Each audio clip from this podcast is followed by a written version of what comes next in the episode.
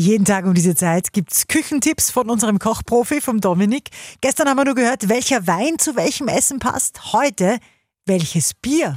Extra scharf mit Süß. Kochtipps auf Live-Radio mit Dominik Süß. Dominik, auch beim Bier ist es so, dass gewisse Biersorten perfekt zum Essen passen. Wie ist es? Die Biere sind ja nur viel vielseitiger wie die Weine. Von einem hellen, leichten Bier über starke Biere, du kannst mit Malz spielen, mit verschiedenen Hopfensorten kannst du dich spielen.